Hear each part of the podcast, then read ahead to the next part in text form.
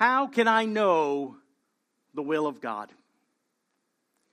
How do I know if the decisions that I'm making today are the decisions that I should be making that align perfectly with God's will for my life? Can I know the perfect will of God? You ever asked yourself that question? Probably like me, you may have prayed at some point, Lord, please show me your perfect will concerning this. Lord, show me exactly what I need to do. I need to know your perfect will. You ever pray that? We've all prayed that. Of course we have. Because at the heart and the desire behind all of that is, is we want to do things as believers, things that are pleasing to the Lord, certainly. But, but we know that if we are in the will of God, whatever the outcome, we know things are going to turn out okay. If we're in the bullseye of His will, like we say that that's the best place to be, right? You've heard that before. So we want that. We desire that. But can we know for sure the perfect will of God? Can we know exactly what that is supposed to be? Because you and I have all made decisions where we've thought this is God's will. Yeah, I think I think I've heard from God. I think I know this is what I'm supposed, supposed to do. And we make that decision, and it's a bad one. right? The outcome on the other side of that has some consequences that now we have to endure. But for sure, we thought we knew that this was the will of God. We've all done that. Then you have some folks who become paralyzed with this fear that they have to know the perfect will of God before they actually make a decision or step out and do something that they need to do. They are paralyzed by this inability to make that decision because what if I miss out on God? What if I miss His perfect will completely? What if I blow it? What's going to happen then? You know, I remember one of the pastors in my early days as a young Christian coming to faith in Christ, he would, he would put this fear in us to say, like, if you, if you're not in the 100% perfect will of God, and you're outside of that, whatever that is, your life is going to end up in a disastrous place. You cannot afford to miss it. No pressure, right? no pressure in making decisions. You got to get it 100% right. Well, none of us get that 100% right. So is that the goal? I cannot move until I know 100% that this is the will of God for my life. And sadly, there are Christians who don't even consider the aspect of God's will and what that might be in decisions that they make. They're like, well, God's really not concerned in my day, the day-to-day details of my life or these kinds of decisions because they don't seem to be anything spiritual. So why do I need to waste any time in trying to figure out what God's will is or what he has to say concerning a matter. Truth is, you and I make thousands of decisions a day. I don't think you realize that. Thousands of decisions. It's a never ending stream of decisions from the moment you drag yourself out of bed in the morning when you start with, do I hit the snooze? Do I don't hit the snooze? Do I roll over or I don't? Do I get back under the covers? You know, thousands of decisions all the way till the moment we hit our head on the pillow and close our eyes to go to sleep at night. Now, some of those decisions, a lot of them, in fact, the majority of them are trivial decisions, aren't they? They really don't have any great consequence. Like decisions like, do I wear the blue shirt or do I wear the black shirt? I think I'll look nicer in the black shirt. What shoes do I wear? Or if I'm at the store, oh, they're out of my brand of toothpaste. Should I get that other brand of toothpaste, right? Oh, there's an accident. What route should I take? We make decisions like this all day long. We don't need to think too much on them. They really aren't that consequential. But we know there are much bigger decisions in life, aren't there? There are some life altering decisions that we can make.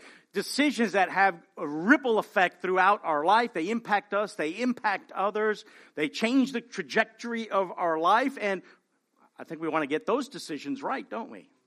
A biggie, right? Who do we marry? Oof. Better be 100% in the perfect will of God there, I, you'd think, right? What career path do I take? Where do I live? Where do I go to college? Should I move out of state to take a job or to go out of state out of school? What car should I buy? Should I buy a home? Should I homeschool my children? What church should I be a part of? big decisions like that in our life that we need to take and make. And it's no wonder we get into this place of like a decision fatigue in our life because some of those things are overwhelming and there's just so many of them that, oh, do I really need to put in the work to evaluate Am I in the perfect will of God? Is this the thing that I should do? And certainly consider the consequences and take the time to do that of the more important decisions in life. Well, today, as we explore Proverbs and we dig into it, we're going to see what Proverbs teaches us concerning making wise decisions. Solomon and the sages have a lot to say about this, about the application of wisdom to our decision making and the plans we make in life. Because the application of these wisdom principles can guide your decision making and fill you with trust in God's sovereignty, and they can fill you with peace once you've made a decision in your life.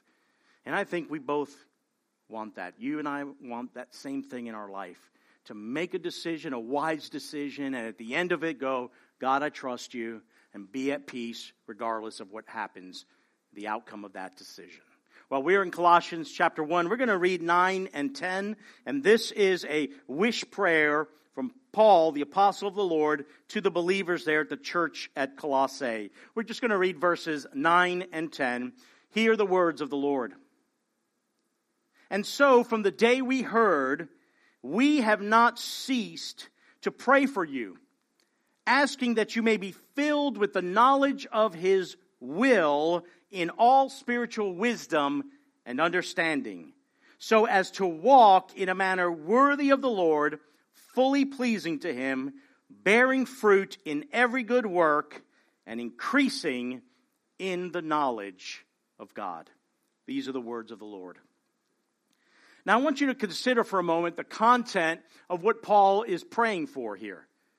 When he says, Since the moment I heard, he's talking about the news he heard from them that their, their great faith. You know, their faith is thriving, right? And, and Epaphras, their, their fellow minister and servant, had just come back and shared with them about their love in the Spirit and their great faith. So he goes, from the moment we heard, here's what we've been praying for you. And here it is. His unceasing intercession for them is that they would be filled with the knowledge of God's will. What's he praying for there? He's praying that they would know what God wants them to do, and then that they would go do it. They could know the will of God and actually do the will of God. And in that way, they would please the Lord, they would bear good fruit, and they would grow in the knowledge of God. Well, when I read something like that, and if he's praying that for them, then we can know the will of God, can't we? Yes? Not a trick question. Can we know the will of God if Paul is praying that they would be filled with the knowledge of God's will? Yes. But here's the catch. Can we know all of the will of God? Can we know 100% all of the perfect will of God? No. No, we, we can't possibly know all of that, right? There is a secret, hidden will of God known only to Him that he's working out all of his eternal decrees according to the purposes of his own glory. And everything that he determines to do, he's going to do. His will will prevail. But we don't know all of that. That's in his wheelhouse. And he has every right to keep that to himself. The good news for us is that everything that he does want us to know concerning his will, he's revealed that to us. That's good news for us. And that's why Paul can pray that. You can be filled with the knowledge of God's will and all spiritual wisdom and understanding so that you can live a life worthy of the Lord and pleasing to Him and bear good fruit in every good work. But how do we come to know what God has revealed to us? Not a trick question either. Through His Word, right? Through the supreme, full revelation that He's given to us in His word. Now, I'm going to walk through four principles for wise decision making. And uh, again, not exhaustive, but I think all of these will help us. We're going to look at uh, a wide range of scripture here. We're going to survey a lot of Proverbs as we've been doing, as we've been looking at these things in a little more thematic uh, way and addressing these themes. So we're going to be in our Bibles a lot. Uh, as always, you can follow along with the online sermon notes. That's going to help you to go back and review all of these things. But here's the first principle not a surprise, not a shocker. Principle number one God's Word reveals God's will. God's Word reveals God's will. And you think about it, before uh, the Word was written, before that was written for us and for our edification and knowledge uh, about the Lord, how did God speak to his people? Direct revelation, right? Think about how God spoke with Adam. We were told he walked in the cool of the garden with Adam. They had communion, they had fellowship. How did he speak to Abraham? He appeared to him, didn't he? In a vision and dreams, and there, there's theophanies in Scripture. Moses, right? A burning bush, he hears the voice of the Lord. He goes up to the mountain, right, to receive the commandments of God, and, and there's thunder and lightning and this incredible manifestation of the display of God's presence and power. And he's hearing God speak to him directly. On and on, we see these encounters in Scripture where God, through direct revelation, has spoken to his people to give them direction and guidance and instruction and, and all these things and commands, right? Now, by the time of the conquest of Canaan, there was a lot of God's law that had already been written down. It's called the book of the law. When you read Joshua, they talk about the book of the law. What is that? Everything Moses received from the Lord, they wrote it down. They put it in their little notes application or you know their tablet, right? And that was given to the people of God. But even from that time forward, God continued to speak even though there was some written word, God continued to speak through the prophets, again, through direct revelation. What did they do? They would write it down so the people of God would have that.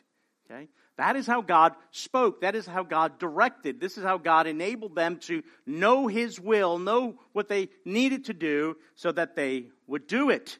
Now, the ultimate revelation of God concerning His will came how? Through His Son, right? Yeah, through Jesus Christ. Look at what Hebrews chapter 1 tells us, verse 1. Long ago, at many times and in many ways, God spoke to our fathers by the prophets, again, through direct revelation. But in these last days, he has spoken to us by his Son, whom he appointed the heir of all things, through whom also he created the world the fullest disclosure of the will of God, the greatest disclosure of the will of God and the manifestation of the will of God is through Jesus Christ. You want to know the will of God? There he is. There he is, the full disclosure manifestation of it. Of course, we know we have Christ's teaching everything God instructed his disciples and his followers. That was captured by, by the apostles. Later on, we know they wrote letters that are scripture. They are in your Bible today. So that that you have in your hand or that app that you're opening up on your smartphone is the full disclosure of the revelation of God concerning his will for you and for me and for all of humanity. We have it. It's ours. We have it there. Everything you and I need to know to please God, to make wise decisions, is contained in His Word. It's there. It's there. Now, let me, let me give to you two paragraphs from uh, our Confession of Faith, the Baptist Confession of Faith of 1689, concerning God's Word, because this is a great summation of what we know and believe to be true about the Word of God especially concerning this aspect about the will of God and the sufficiency of Scripture. If there's one thing that's under attack today, right, in the world, is this, is this, this trust in the sufficiency of Scripture that this is God's Word, infallible, inerrant. Everything we need to know concerning our faith, life, and practice is found there. That's under assault and attack in our world. Indeed, it's always been, but certainly we see that renewed in our day. But look at paragraph 1 of chapter 1 of the Baptist Confession of Faith of 1689. You'll see it on screen as well. The Holy Scriptures are the only sufficient, certain, and infallible standard of all saving knowledge, faith, and obedience. The light of nature and the works of creation and providence so clearly demonstrate the goodness, wisdom, and power of God that people are left without excuse. However, these demonstrations are not sufficient to give the knowledge of God and His will that is necessary for salvation. Therefore, the Lord was pleased at different times and in various ways to reveal himself and to declare his will to his church, to preserve and propagate the truth better and to establish and comfort the church with greater certainty against the corruption of the flesh and the malice of Satan and the world. The Lord put this revelation completely in writing. Therefore, the Holy Scriptures are absolutely necessary because God's former ways of revealing His will to His people have now ceased. Now, that's a mouthful, but what's the important aspect of here? How has God revealed things concerning His nature to humanity? Through the light of nature. What's the light of nature? That's the general revelation. Romans chapter 1 talks about this. We can look at the cosmos, we look at the world, we look at the things that have been made, and only a fool comes away from that and goes, There's no God. Right? Why? Because we should know. In fact, we do know, but what do we do? We suppress the truth in unrighteousness, as Romans chapter 1 indicates to us. So God, though, makes it even further in a, a, a further uh, uh, clarity brings further clarity to what he needs to reveal through special revelation. Okay, and that's his word. This is everything we need to know concerning our faith, life, practice. The standard of all those things is found in God's word. And the canon of Scripture is closed. There's nothing that can be added to it. Any old prophet that says, I have something that's now Scripture, is a, it's a false prophet. Okay? You don't add anything to Scripture. God's former ways of revealing His will through direct revelation, that is, the authoritative word from God, that doesn't happen anymore. We already have it. We already have it. Praise God. Now look at the second uh, chapter I want you to read here, uh, paragraph 6 of chapter 1. The whole counsel of God concerning everything essential for his own glory and man's salvation, faith, and life is either explicitly stated or by necessary inference contained in the Holy Scripture. Okay? Nothing is ever to be added to the Scripture, either by new revelation of the Spirit or by human traditions. Nevertheless, we acknowledge that the inward illumination of the Spirit of God is necessary for a saving understanding of what is revealed by the Word.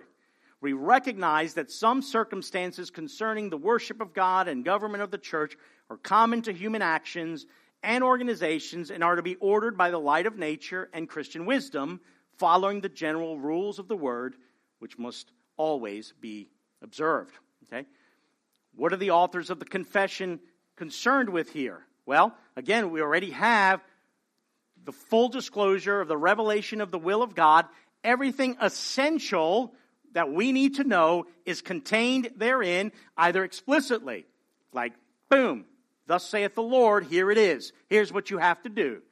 Some of those things are implicit, right? They're not explicit, they're implicit, right? What do we need to know? Well, God has already said something explicit. How does this other thing that I'm going through or need to do or need to know apply using that principle? And I'm going to give you an example of that uh, shortly here uh, concerning that. So, explicitly or implicitly, it's saying, right?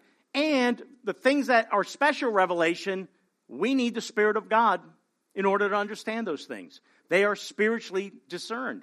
Without the illumination of the Spirit of God, you and I do not understand the Word of God. Have you ever got to, gotten with somebody and you're trying to teach them the Scripture and they just don't get it? You know, like you're, you're, for you, it's clear as day. Right? For you, that teaching is as clear as day concerning the gospel, concerning other things the Lord instructs us there, and you're sitting there with them and they're like, I don't understand. I don't know. Well, if the Spirit doesn't give them illumination, they're not going to know. They're to be spiritually discerned, okay? And so all of those things are important. And then the, the confession here is saying that there are some things, like concerning the worship of God and government of the church, where we don't have explicit commands on what that is supposed to look like. So, how do we order worship in the church? How do we govern the church? Well, in, in the absence of those explicit commands, what do we look at? The light of nature. We look at general revelation and what? Christian wisdom. God gives us wisdom to make the decisions on what those things to look like, and that's going to be a lot of the focus for us today. Okay? This aspect of God's word reveals God's will is foundational for us to be able to make wise decisions. You will not make wise decisions apart from God's word. You just won't. You have to know God's revealed will in His Word in order to do it. All right? God's Word is where His moral will is fully revealed. It's where we learn right and wrong. It's where we learn truth from error. It's how we know what pleases the Lord. How will you know what pleases the Lord if you don't know His Word? If you don't know what He has said concerning a thing or things that we need to do, we cannot do His will. It's foundational for all wise decision making. Now, again, some explicit commands. The Ten Commandments, that pretty explicit for you? Yes? Shall not kill. Shall not commit adultery. You shall not worship other gods. Very explicit commands in Scripture concerning what we must do. I don't ever need to pray about that. Do I ever need to pray of whether I should steal something or really contemplate a decision that would cause me to violate an explicit command of the Lord? No. If I receive a dream that is contrary to something God has explicitly stated to not do, am I going to go ahead and do it even though I think I have something from the Lord to do it? No. It's explicit. We don't pray about those things. We don't have to wrestle with those things. What is asked of us? Obedience. Obedience. The explicit commands. Again, there are implicit commands. Now I have to deduce things from these explicit commands that apply in areas that there is no clear command from the Lord. So in Corinthians, we have this lengthy discourse that Paul gives, right, about, you know, food sacrificed to idols and the exercise of our Christian liberties, right? So we don't cause a brother to stumble. Now, you and I don't have to consider this aspect of offering, eating food in front of our brother or sister that we know has been offered to idol, but we're going to exercise our Christian liberty because that doesn't cause me to stumble. My faith is not weakened, my faith is strong. Well, we don't have that particular example there, but that principle carries over into so many other areas, right? The larger principle there, the implicit principle is don't use your, don't flaunt your Christian liberties around a weaker brother that could cause them to stumble in their faith. Your Christian liberty that you consider to be strong gives you the ability to say no to something that you can clearly do that is not a sin to you, but if it causes your brother to stumble, love compels you to not do that so that they won't stumble in their faith. I have an explicit command in other things. I don't have an explicit command concerning you know, you, many of you know, we've gone out to dinner. What is one of the first questions we ask people is, do they drink?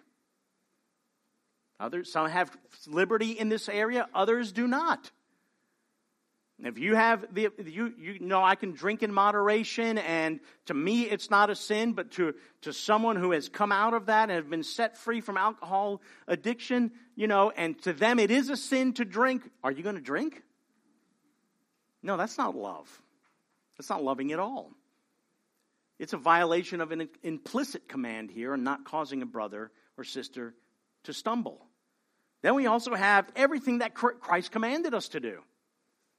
Everything that Jesus taught his disciples that we need to know in the Gospels are there for us to love each other, to pray for those who persecute us, to serve one another, to forgive others, to go directly to the brother who sins against us or offends us, to reconcile, to bless those who curse us, to, to be humble, to love our enemies, to make disciples.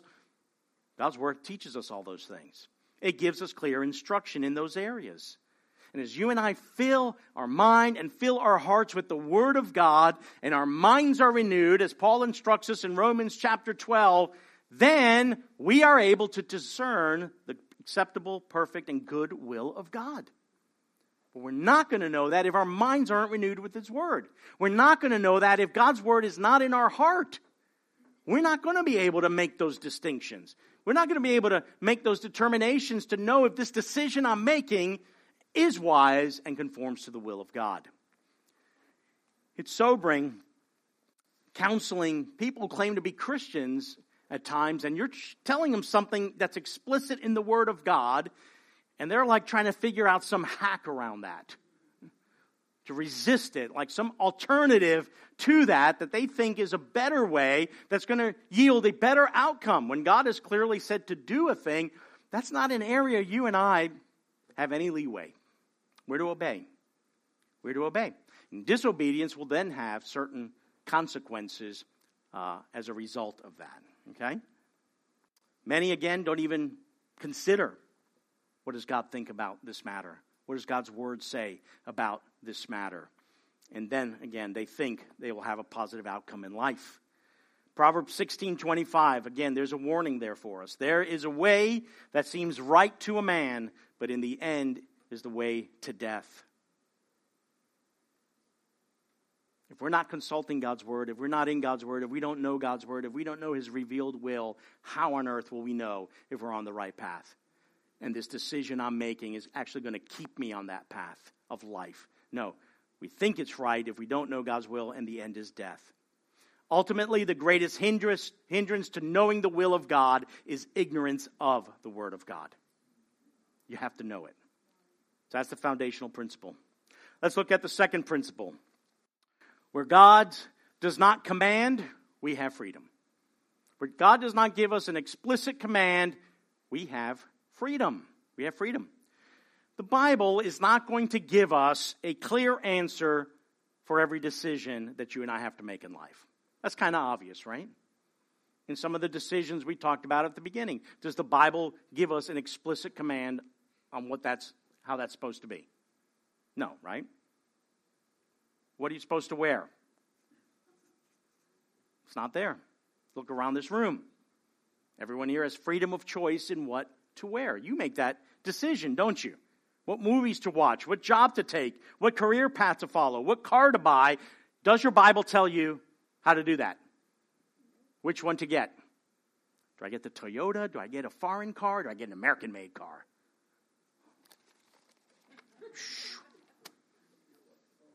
We know the disciples drove a Honda, though, right? You all know that joke. Right? So, no, it doesn't tell us that. There's too many decisions that you and I need to make in life that God's Word is not going to tell us exactly what to do. Think about whom these, these words were addressed to an ancient people living in another time. Do you think any of them could have imagined life like it is today? And the myriad of decisions you and I need to make? They didn't have the scope of decisions that we have to make today. They didn't have the overwhelming number that you and I have today. And here we are today, and, and God's Word doesn't tell us explicitly how we go about doing all these things and making all of these decisions that we have to make. These are the kinds of decisions that have a wide variety of options, not just one. If it had just one option, then that's not a decision to make. I don't have a choice. But when there are many options and I have choice, what do I do then? Because any number of those options could be pleasing to the Lord. Any number of those options could actually be acceptable to the Lord. So to make a wise decision in any of these, well, first of all, it can't be something that I choose that is going to be in clear violation of something that God has already explicitly told me in his moral will. So we're just going to assume that. As long as what the choice I'm making does not violate his moral will, I have freedom in making the choice among the many options. God is not going to dictate that for us. If you're waiting for him to do that, you're going to be waiting a long time. The individual has the freedom to make the decision. Okay? And that's what I want to talk about in a moment because I think this is where we get hung up on the aspect of decision making. I would hope in this room we would all say, yes, where God has explicitly given me a command, I will obey. That should be the desire of our heart, all of us. But where God has not given a command, now what? What do I do? How do I make that choice? How do I make that decision? One of the principles I am not going to talk about here today, and you will notice will be absent, but I will say a few things concerning it, is the aspect of can God lead me to make a decision through direct revelation, something apart from His Word. Dreams, visions, uh, an angel appearing at the foot of my bed, an audible voice of the Lord, putting out a fleece and trying to determine um, if, if that's God's will or not for my life. So if you're asking, can God speak that way? Can God lead us through direct revelation? Can God show us things through these other means other than through His Word and the principles that we're going to talk about in God's Word? Yeah, He could but it's not normative. It's not at all. And the sad thing is when we've come to depend on that and think that that's how God speaks to us apart from God's word. No. No, because what have we what have we determined already? The full disclosure is here. Why do I need a dream if God's word's already told me something? Why do I need a prophet to walk up to me one day out of the blue and tell me something that God's word has already said? That's why I need to know God's word. Because the problem with dreams, visions, theophanies, angelic visions, or maybe hearing the voice of God is that is all subjective. And if God is going to speak to you that way, brothers and sisters, it better be clear. Like, I need to know then from that moment, this is exactly what I must do. But 99% of the time, someone tells me, I think God told me this in a dream or showed me this, it is like mud. Uh, it's not clear at all. It's subject to interpretation. They don't even know what it is. And, and it's like, well, what do you do with that? No, we're going to come back to what God's word has to say. Yeah, God can lead that way. Of course he can. He's God. He's God. But it's not scripture. And I don't depend on it. And I don't put all my stake in the, my wise decision making on something as subjective as that. I can tell I've known a lot of people over the years who are like, God told me this, God told me that, God spoke to me here, God spoke to me there. And 90% of their decisions are foolish. Well, if God told you to do a thing and you do it, and it is a catastrophic failure, was that God? It's not. We're people of the Word. We have revelation. We have God's Word. We have instruction. We have commands. We have principles. Yes, God can speak that way. Of course He can. But it's not the primary means. It's not even the secondary means. It's not even the tertiary means. Okay? God can do it, but it's not normative. And so that's why I'm not spending my time, you know, trying to work through something so subjective like that. All right? Um, that kind of direct guidance that sadly a lot of people want. Everyone wants that prophetic word. It's easier, right? Is not essential or necessary to making wise decisions. You can make wise decisions completely without those things. All right? Amen. All right, so what does this freedom of choice look like in areas that God has not given us a command? Well, again, the freedom to make decisions where God has given no direct command exists within the boundaries of God's moral will. Let's envision a circle, right? And that circle, that outer edge of that circle, is the boundary of God's moral will everything God has told us concerning what we're supposed to do, his nature, his character, what pleases him, that is, that's that circle, okay? The other things, the areas where he has not given us a command, right, exist within the boundaries of his moral will. Because God's word tells us what is morally right and what conforms to his character, then I can make decisions and you can make decisions with the creaturely freedom we have within the confines of the boundaries of his moral will. envision the garden scene. Think about Genesis, right? God makes man, he fashions man, he places him in the garden, what does he instruct him to do? Well, of course, he gives him the dominion mandate and all those things, but he tells him how to eat. But more specifically, what can he eat and what can he not eat? What does he talk about? He talks about there's a tree of life, and there's the tree of the knowledge of good and evil. He can eat of the tree of life. In fact, he can eat of all of the trees of the garden except the one. So, that one tree is outside of the boundaries of God's moral will. It's, it's out here. Everything else is inside the boundaries of God's moral will, where Adam and Eve could eat of any tree, the fruit of any of those trees that they wanted. But did God tell them which tree from those inside there to eat, when to eat it, what day of the week to eat that fruit, or from which tree they could go to. Did he give them any of those instructions? No, none whatsoever.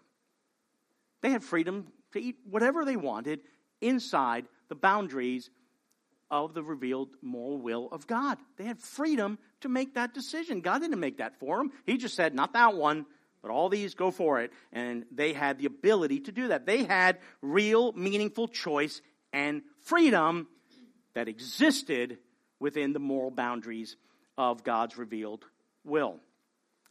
Let me extrapolate that now to a much bigger decision that you and I will make in life and have made in life. That is, who to marry. How do I make that decision? Like, that's a biggie, isn't it? Who am I going to spend the rest of my life with? How do I make that choice? How do I decide? Man, we just crossed 8 billion people on the planet. Half are women, half are men. The odds are pretty good. How do I choose? What does that look like? Is there only one person in all of humanity that is the perfect will of God for me? Right? How do I make that decision? Well, let's look at this because I want you to see that God actually gives us freedom to make this decision of who to marry. Okay? It's not an explicit command. Paul gives instructions, look here, in, uh, to those who are widowed in the church. Uh, look what he writes in 1 Corinthians chapter 7, verse 39. A wife is bound to her husband as long as he lives. All right, he's setting forth the reality that marriage is a lifelong commitment. The two become one. They are. It's a one flesh union. It's not to be uh, dissolved. Right? None of those things. But if her husband dies, he goes on to say, she is what? She's free. Yeah. Maybe she's happy about that. All right. But she's free to be married. Look, to whom she wishes. What? I thought the only perfect will for her was that guy that she was married to, but now he's dead. You mean there's another? Only in the what? Only in the Lord. If she's widowed, who can she marry? Whoever she wishes. She'll look out there, there's a sea of men in the church and go, that's a nice guy over there, right? He's well groomed, good hygiene, wears deodorant, seems to be doing okay financially. She can marry whomever she wishes, right? She has freedom to choose. However, there is a circle drawn around that freedom of choice where God's moral will has already commanded that a believer is to marry only another believer.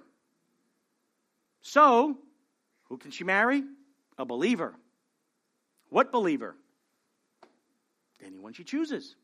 The tall guy, the skinny guy, the chubby guy, the one with the athletic build, or the one with the dad bod. You know? A blue collar worker, uh, the nerdy accountant. You know, she can marry whomever she wishes, insomuch as she does not violate the explicit command of the Lord that she's only to marry a believer. Again, 2 Corinthians 6.14, do not be unequally yoked with unbelievers. Now that principle also applies in a lot of other areas, but we're going to look at it in, in, in context of who can we marry? The choice of which particular believer to marry is a matter of freedom. There's a matter of choice. Now, there are a whole lot of other criteria to consider, okay? A lot of them, okay? Because it's just because they're a believer, that's not where we stop, okay? There's aspects of the character, aspects of the life, and all these other, we need to evaluate and, and look at and consider, right? So it's not like, well, we're going to tell our children on who to marry us. Just make sure they're a believer. No, no, there's a lot more that goes into that. However, again, the freedom exists only within the context of what God has already clearly defined in his moral will. And that is so important. If, if we have this idea that certain types of these wills, there's only one. And if I miss that one, then my whole life is a wreck. Uh, that's an impossible criteria for us to even to begin to contemplate and figure out. It's an unrealistic criteria for wise decision making because we can never truly know that. Now, that may exist truly in the mind and sovereign will of God, but He's not revealed that to us. And I know people say, The Lord showed me in a dream. It was her, it was him. Maybe, but when you're divorced three years later, it's kind of weird to say that was the will of God and God spoke to you. That's not the criteria. Why? Because those are things we don't know. What God has said is here's my moral will, and inside of that, you have freedom of choice concerning a whole lot of options here. And there's principles to make wise decisions within that freedom. Does that make sense? Think about should I take a job? Right? We want to know if should I do this? This is the will of God. Well, God doesn't tell us what job to take. He's not going to tell you that. This word doesn't speak to us that. But as long as the job we take isn't asking us to do something that violates the will of God, the moral will of God He's revealed to us, we have freedom of choice. So go work at Chick fil A. Sling that Jesus chicken out there to people, you know? do all of that. Go work as a mechanic. Go work in a trade. Go work in a, in a, in a, in a white collar. It doesn't matter. You have freedom of choice in there, you know, and you, there's things you consider, right? Pay, the hours I got to work. How far away is it from, from, from my house? How long is it going to take me to get there? Is it going to utilize the, the skills I have? Is there opportunities for advancement and growth? And on and on. We have we have all of those things we need to consider on the jobs we need to take. But we also need to evaluate what, is, what are the principles that God has already revealed to us. One, sadly, one of the principles that a lot of people overlook in this aspect of what career or job that I need to take or path to profession is, they're telling you you got to work on Sundays. Well, is it a sin to work on Sunday? I don't think it is. But what does God tell us? To not forsake the assembling of the saints. To not forsake the fellowship of the saints, the gathering of the saints for mutual encouragement and edification. Well, when does that typically happen? On Sunday. Right? I have to, happen, have to have the conviction that it is the Lord's Day. The church does gather one day a week like this. Well, that should be a, a big consideration, right? So if they're telling you, and work on Sunday means you cannot ever come to church again, that's a huge red flag, isn't it? Right? God's moral will has already revealed to us here's what you do as a believer, here's what the church signifies and why it's important. So I need to make sure I'm there. So it's okay to tell your employer, hey, I can't be there Sunday morning, or I can't work at Sunday at all. And I'm always encouraged when I hear people say that. Yeah, I told my I told them I, I can't be there Sunday morning. You know, I have to do we should all be able to do that and then trust God in the outcome. But you see, we have freedom of choice in all of those things, but I'm going to always come back and consider what has God revealed to me. All right? We can talk more about that later. If you have any specific questions on that offline, we can certainly talk about them. All right, the third principle here. In freedom of choice, we use wisdom. We use Christian wisdom. And this principle is the goal of exercising our freedom of choice. When I exercise my freedom of choice, the goal is that I'm doing so in wisdom, informed by wisdom. So, where God does not command something specific, we make wise decisions that are to have spiritual benefit. Now, spiritual benefit is one that acknowledges that the decision you and I are making is governed by the moral will of God and the principles of God's Word. So when I say I need to make a decision that has spiritual benefit, it needs to conform to the moral will of God and the principles of His Word. And I use wisdom to discern that. I use wisdom to make that decision. We have defined all along in Proverbs here that wisdom is the skill of living rightly. So in this case, what is the skill in view here? It's the skill of wise decision making. It's the skill of evaluating the outcome of a decision that I need to make in a particular situation to determine if it's going to be spiritually profitable. Will there be gain? Will there be spiritual benefit as the best and most favorable outcome of this particular decision? And I need wisdom to figure that out. I need lots of wisdom. Now, I, I, love in the New Testament, in the writings of the apostles, there's ample examples where this is actually played out where they don't have an explicit command from the Lord and they're making decisions. And those decisions are informed by a particular standard that they're looking at. I'm just going to, the, the scripture references are in uh, your note, the online sermon notes there.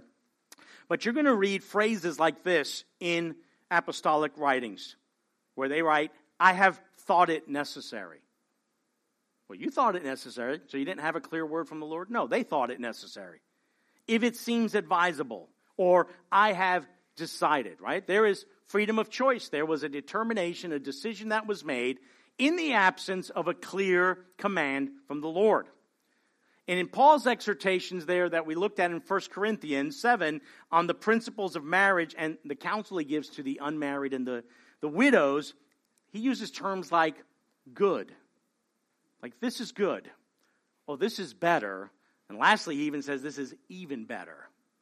He's making determinations. He's expressing wisdom in looking at these particular situations and trying to determine which ones have profit. This one is better than that one. That's good, but this is even better in what you should do. Okay? Again, things not determined by God's clear command and moral will, but there's freedom uh, uh, of choice there. But these terms indicate there's a standard. They're seeking what? The highest and best good in decision making, the best spiritual outcome. So when you and I are looking to make wise decisions, that's what you and I need to look for. What is the best and highest, most favorable spiritual outcome on the other side of this decision? And what does that look like? And that's what you and I should seek after. Ephesians 5:15 is a clear apostolic command to employ wisdom in decision making. Paul writes, "Look carefully then how you walk, not as unwise but as wise." How are we to walk? In wisdom, not in folly. That's what the unwise do. All right. So, we're going to turn now to Proverbs and we're going to fly through this here, okay? But but I want you to see wisdom found in Proverbs that is helpful uh, for wise decision making. The first is obvious, we've talked about a lot. Seek wisdom from God. Why? Because He's the source of all wisdom. You want wisdom? It's found in God. And the foundation of wisdom is the fear of the Lord. Proverbs 1 and Proverbs 9 tell that to us. Proverbs 2 6 says that the, for the Lord gives wisdom, and from his mouth come knowledge and understanding. So if I want wisdom in decision making, I come to the Lord. I seek Him. I seek the wisdom that He brings, the wisdom that is from above. And because wisdom comes from the Lord, then you and I need to ask Him for wisdom, which is what James instructs us to do. If anyone lacks wisdom, ask. Not doubting, but believing. Because wisdom comes from God. This is the element of where prayer comes into place when we're making a decision. If you don't pray about decisions, brothers and sisters, I don't know what to tell you. That's a tough place to be, to make a decision without seeking counsel first and foremost from the Lord and seeking wisdom from above to make decisions. Decisions I've made, important decisions without seeking God's will, have not had favorable outcomes in my life. And I know we all have stories like that. So we pray for wisdom. We may need to fast. We may need to get away and, and hear from God and try to sense what is God doing this, but not apart or divorced from the, the will of God revealed in His Word, but we pray and we ask God. Why? Because He also gives us the Spirit, right, to lead us. So we need all of that together, but it comes from God. We're to have the right heart attitude in order to make wise decisions, right? What is continually uh, admonished and exhorted in Proverbs? Humility and teachableness. Without humility, without teachableness, you are going to have a tough go at life. Proverbs 9, 9, and 10. Give instruction to a wise man, and he will be still wiser. Teach a righteous man, and he will increase in learning, right? There's a, a love of instruction and a love of correction, and the one who is wise, they receive it. They're open to being taught and instructed. There's a humility because they don't know it all. They don't see everything, right? And they receive it. There's an openness to correction. Proverbs 15, 31 and 32. The ear that listens to life giving reproof will dwell among the wise. Whoever ignores instruction despises himself, but he who listens to reproof gains intelligence. If you don't like to listen to correction, if you're not humble and teachable and have this right posture and heart attitude, you're not going to make wise decisions in life. There's going to be people around you who love you, who care about you, and want to, to bring correction or bring instruction. And if you despise it and reprove it and, and, and, and, don't receive reproof, Proverbs says you're a fool. And it's not going to go well with you, right? So pay attention to that. Remember, it's all about the heart. If I want to make wise decisions, it starts with my heart the fear of the Lord, humility, teachableness, and openness to correction. Another uh, instruction we have for wise decision makings is don't make hasty decisions. Now, again, it's not the trivial ones that are the big deal here. It's the ones that have moderate or major impact and risk in our life. We don't ever want to make those rashly or hastily or impulsively. Proverbs 19:2 Desire without knowledge is not good, and whoever makes haste with his feet misses his way. You won't make wise decisions if you're under the gun and under pressure to make a decision quickly without having time to process, think, seek God. What is God's will uh, revealed to us in this matter? And we rush off to do those things. Those things don't end up well, right? Right? Proverbs 21 5, the plans of the diligent lead surely to abundance, but everyone who is hasty comes only to poverty. That's principles in a lot of areas of life. Like you go to buy a car, what do you feel from that car salesman? A lot of pressure, don't you? A lot of pressure. They're trying to sell you that thing, you know, hard and heavy, and to make a quick snap decision and why you need that, why you look so good in it, why why that's a chick magnet, you know, and why your wife will love this car and your kids, will. and and you're under pressure to make a decision. You should never make any decision of of moderate or major impact that way. It's not good. It's not good. Right? Proverbs tells us slow down, process, contemplate, think about, consider, right? Evaluate your motives. Proverbs 16:2 All the ways of a man are pure in his own eyes, but the Lord weighs the spirit. We need to search our heart for the motivation concerning the matter in which we have to make a decision. We're to evaluate our motives against God's revealed standards. What has God said of why we should be making certain decisions and look at what's in our heart and why do we want to do that? I want to homeschool my kids. Why? Oh, I, this job is, is just too much for me. I, I, I, need to, I need to go find another job. Why? We need, to, we need to discuss that. Our decisions reveal what we treasure in our heart. The motivations behind those decisions matter, brothers and sisters. If I want to make wise decisions, I need to take time to plumb the depths of my heart to see why is it that I'm doing. It? Why do I want that new car? Why do I want to go into debt to get that thing? Or to have the latest thing? Or to switch jobs? Or whatever number of decisions we make, what's the motivation behind it? We make decisions many times based on the hidden idols of the heart.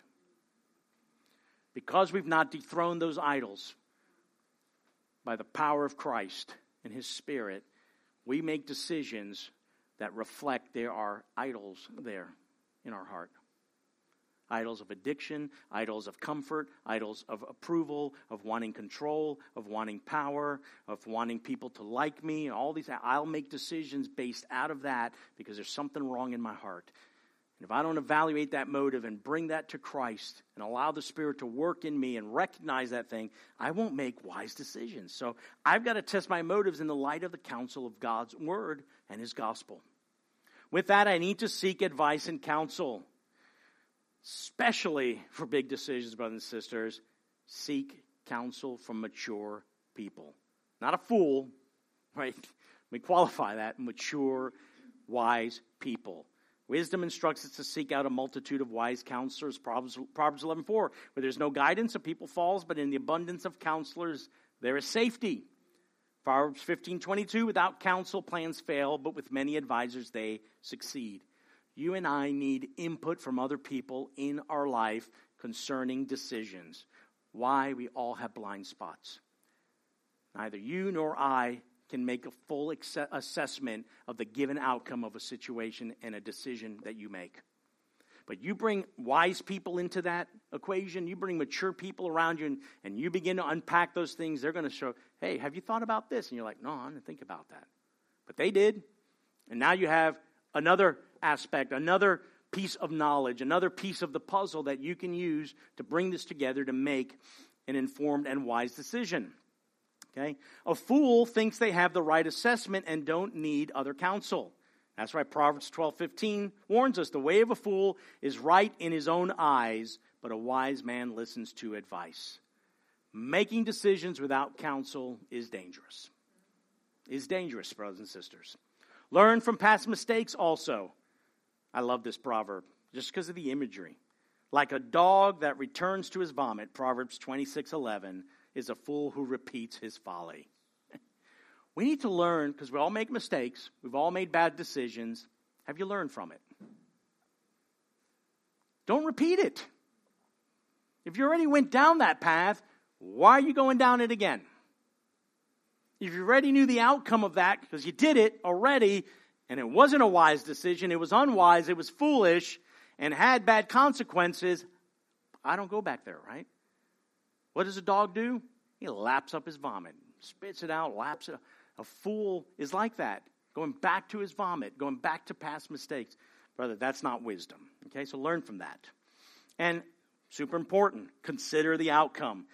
This comes over up time and time again in Proverbs, right? We're to ponder the path of your feet, Proverbs 426, then all your ways will be sure. And Proverbs 14, 15, the simple believes everything, but the prudent gives thought to his steps.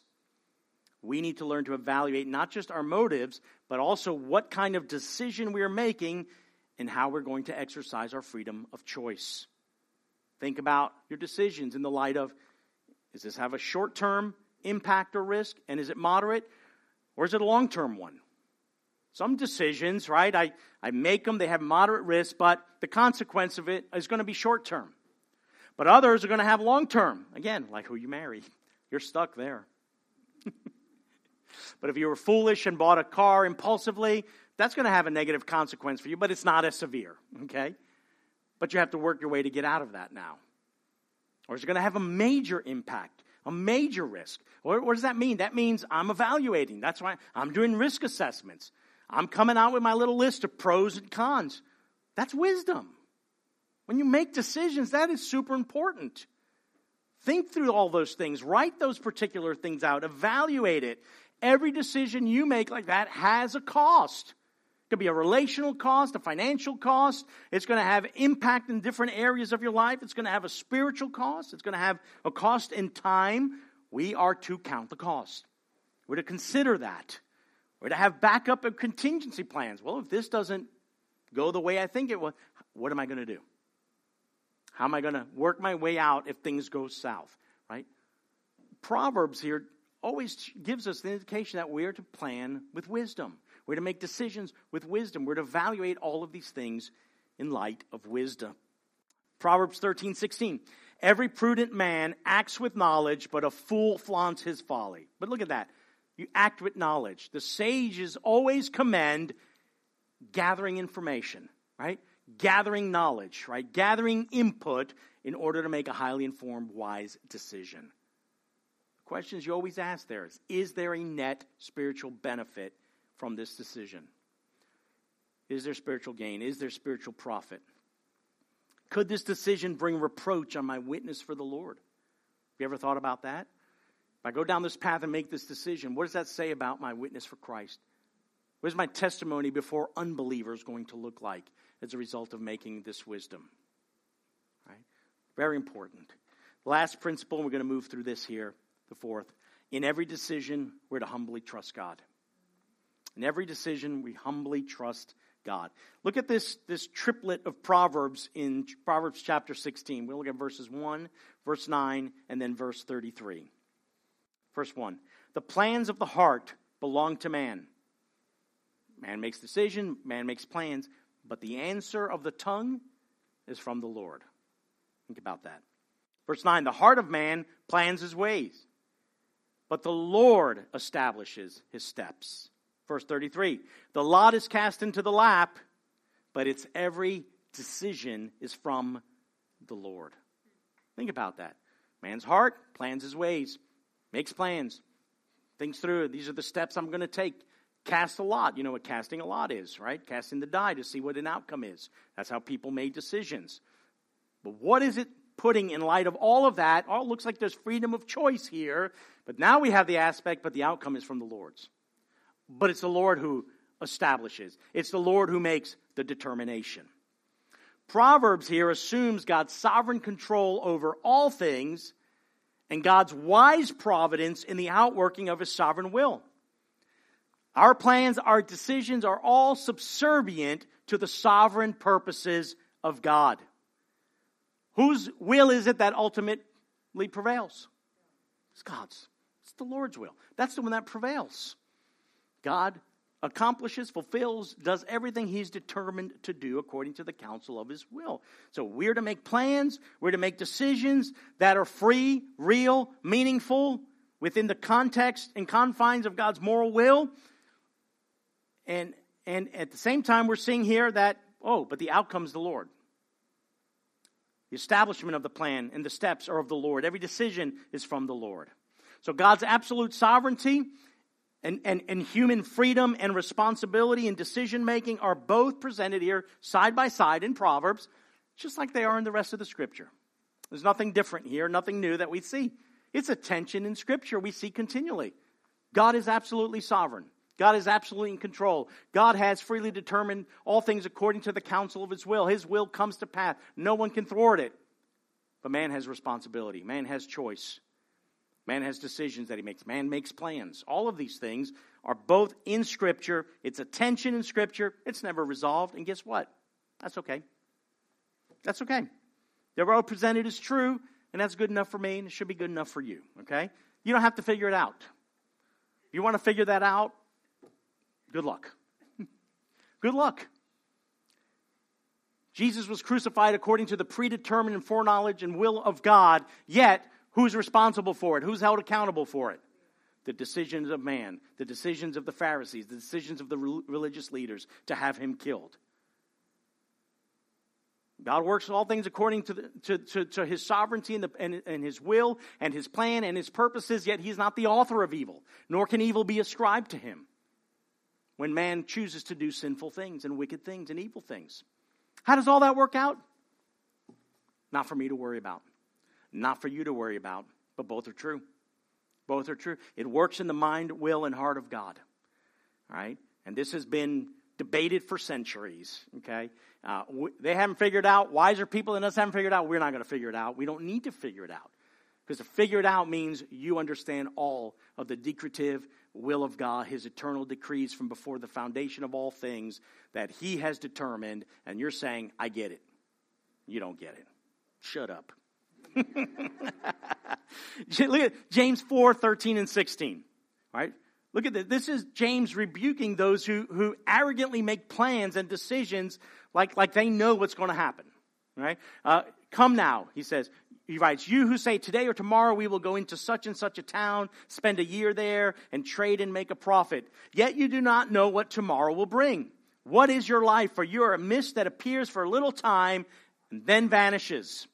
Instead, you ought to say, if the Lord wills, we will live and do this or that. As it is, you boast in your arrogance. All such boasting is evil. What's he rebuking for? Here, they're making this arrogant presumption that they think they're going to be alive tomorrow, that they know that for a fact. And they know what the future is going to bring. They know the outcome of all their planning and decisions, and they can determine that themselves without even acknowledging God and acknowledging His sovereignty. What does James say? Who are you? You're like a fart in the wind. Who are you to think that you can make that arrogant presumption and without saying, if the Lord wills? Why? What's he saying here? We can make plans, we can make decisions, but God's sovereign will overrules all of our plans and decisions and things that we think we can do. That's what he's rebuking here. So, how does this relate to wise decision making? Well, when you and I have made a moral and wise decision following the principles we discussed here, we humbly trust our sovereign God to work all of the details out for our good and his glory. Why? Because the outcome's his. I can, I can work out things in my life. I can make decisions. I can try to make wise decisions. I'm seeking God. I, I know His Word. I know what His Word says concerning a matter. And then I step out in faith and I just do it. I try to make the best decision I can. And I go, God, I trust you. You're sovereign. I acknowledge that it's your will that's going to prevail on the other side of this. I'm trusting you for the outcome that you're going to work all of the details out on the other side of that, whether it comes out like I thought it would or it just goes completely upside down from what I thought was going to happen. I'm trusting you. I trust in your sovereign will. I trust in your determination of all things, right? And that's what matters here. The outworking of God's sovereignty touches each decision we make because you and I cannot know the outcome in advance of the sovereign and secret will of God, because we're not God in our free choices, that can't be the basis for our determination of making wise decisions. I can't figure that out. God hasn't told me that in the areas of places where I have freedom of choice. So that's not even in the equation for me. I come back to these principles, I come back to His Word. I use wisdom in making those choices to make the highest and best choice for God's glory, right? And, and that has spiritual benefit. There's a limitation to our knowledge. And because there's a limitation to our knowledge, there is a limitation in our ability to knowingly make the highest and, and best decision. But we still got to make it. We still have to make it, right? Because God's sovereign will ultimately determines whether things go according to my plans and decisions, that's where I need a humble posture and attitude, and that is to govern my decision making. God, the outcome is yours. The outcome is yours. And then I can trust him according to Romans 8:28 that God will work all things for our good according to what? His purposes. He will take that, that I think is a wise decision. And the outcome of that decision is in his wheelhouse. And no matter the outcome of that, what does he do? He takes that, he fashions it, right, in his sovereign plan and will to work out for my good and his glory. I don't get it. I don't understand it, but he says that's what he does there. He does that, right? I can trust him for that. Solomon's wise instruction concerning this is found in Proverbs 16:3. Commit your work to the Lord, and your plans will be established. Commit your work to the Lord, your plans to the Lord, your decisions to the Lord. That word commit in the Hebrew means to roll away or to roll off. Think about that. Roll off your plans, roll off your decisions away from you once you've made them. Commit them to the Lord, roll them to the Lord, right? Why? Because the outcome is His. He'll establish your steps then. He'll establish the things that, that you thought you're determined. Well, his determination is the one that's the outcome because that is going to be the best one for us. When our desire is God's glory and the wise decisions that we make, then we don't need to worry or fret about the outcome. We roll the weight of the determination of that outcome onto the Lord and away from us. That's how you can be at peace. That's why you can make a wise decision and just go, It's in your hands, God. I'm not going to worry. I'm not going to fret. I'm not going to obsess. I'm going to trust you. How many of us make decisions and then we're like, you know, we're just, just so nervous and anxious and fretful because we don't know the outcome of what that's going to look like. And that's in the major decisions of life. But if I trust God that He's got this, I'm His, right? It's going to work out. It's going to work out. Then my plans and decisions are established. Then Proverbs 3 is the reality. What does Solomon tell us then? Trust in the Lord your whole heart. Lean not to your own understanding. In all your ways, in all your decisions, in all your plans, acknowledge Him, and what will He'll do? He'll direct your paths. He'll make your paths straight. When things don't go as expected, I have peace. You have peace. When things don't go as planned, it's going to be okay. It's going to be okay. See, the good news for us in Christ, brothers and sisters, is that even our unwise decisions cannot dislodge us from our security in Christ. Because we're going to make them. You and I are going to screw this thing up. That's guaranteed. it's guaranteed. And even those unwise decisions, God works together into His sovereign plan to conform us to Christ. He redeems our bad decisions, He redeems our mistakes, and He can correct our path.